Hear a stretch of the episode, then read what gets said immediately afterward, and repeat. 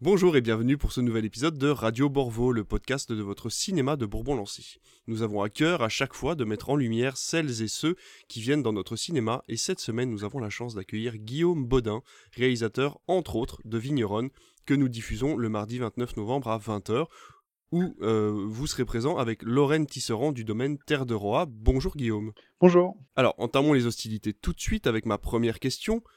Plus qu'un documentaire sur les femmes, il s'agit d'un lien entre elles et la biodynamie. Mais pour ceux qui n'auraient pas vu vos autres films, pouvez-vous en quelques mots expliquer ce qu'est la biodynamie? Alors la biodynamie, c'est de l'agriculture biologique un peu plus poussée, c'est-à-dire que c'est avant tout euh, une agriculture certifiée en agriculture biologique et ensuite euh, viennent se rajouter plusieurs euh, pratiques, certaines préparations qui permettent de régénérer les sols, qui permettent de stimuler les défenses naturelles de la vigne également. Et le but, c'est vraiment d'aller un petit peu plus loin encore que l'agriculture biologique. Alors, pour pas gâcher le sujet de votre film et laisser quelques questions pour le jour de la projection, je vais rester centré sur vous et ces femmes que vous avez choisies. Alors déjà, vous, Guillaume, le vin, ça a commencé très tôt pour vous. Comment vous êtes passé de la vigne à la caméra et pourquoi? Donc moi, le vin, ça a commencé très tôt. à l'âge de 11 ans, en fait, j'ai commencé euh, à découvrir le monde du vin chez un ami de la famille. Et à 14 ans, j'ai commencé mes études dans le vin jusqu'à 20 ans. Mais mes, mes profs et mes collègues de classe ne comprenant pas trop ce que c'était que l'agriculture biologique et biodynamique, euh, j'ai pris la caméra quelques années plus tard pour essayer d'expliquer ça au travers d'un documentaire qui s'est appelé La clé des terroirs qui est sorti au cinéma en 2011. Et euh, normalement, j'avais pas prévu de sortir un film au cinéma dans ma vie. Puis ensuite, il y a eu euh, Zéro Phyto 100% bio, plutôt sur les cantines bio et l'arrêt des pesticides en ville. Et Vigneron est arrivé ensuite. Et donc, euh, donc là, on en est à notre quatrième film, quatrième documentaire, cette fois-ci sur les femmes qui font le vin, euh, en pleine époque où on tente de mettre justement la femme en avant. Est-ce finalement ces mouvements qui vous ont donné l'idée de faire ce film Au final, euh, dans mon premier documentaire, La clé des terroirs, il n'y avait que des hommes, et on m'a fait plusieurs fois la remarque quand j'ai fait les projections cinéma. Quand j'ai commencé ce documentaire en 2014, donc Vigneron, j'avais tout de suite eu dans l'idée de plutôt mettre des femmes en avant, mais je ne pensais pas que ça allait être un film plutôt axé que sur les vignerons. Et de fil en aiguille, je me suis retrouvé euh, à avoir euh, quatre vignerons euh, charismatiques.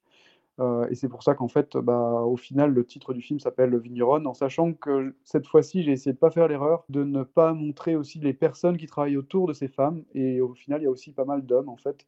Alors que peut-être dans le premier documentaire, si j'avais peut-être mis les femmes qui travaillaient autour des hommes que j'avais mis dans le documentaire, il y aurait eu un petit peu plus de parité. effectivement, ouais.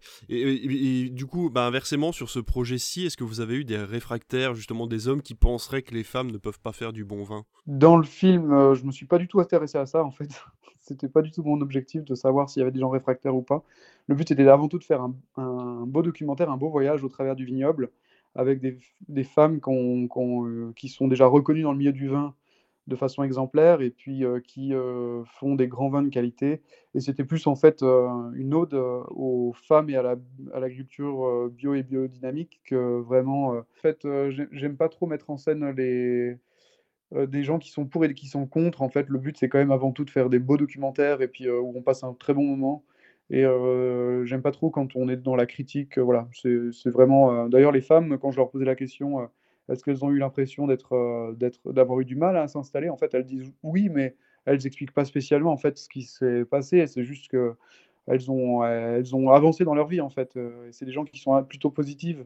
Donc, euh, Vous êtes passé par le financement participatif. Est-ce que ces projets sont plutôt difficiles à, monter financièrement? C'est des projets qui sont pas si évidents à monter financièrement euh, parce qu'en fait, c'est moi qui les finance.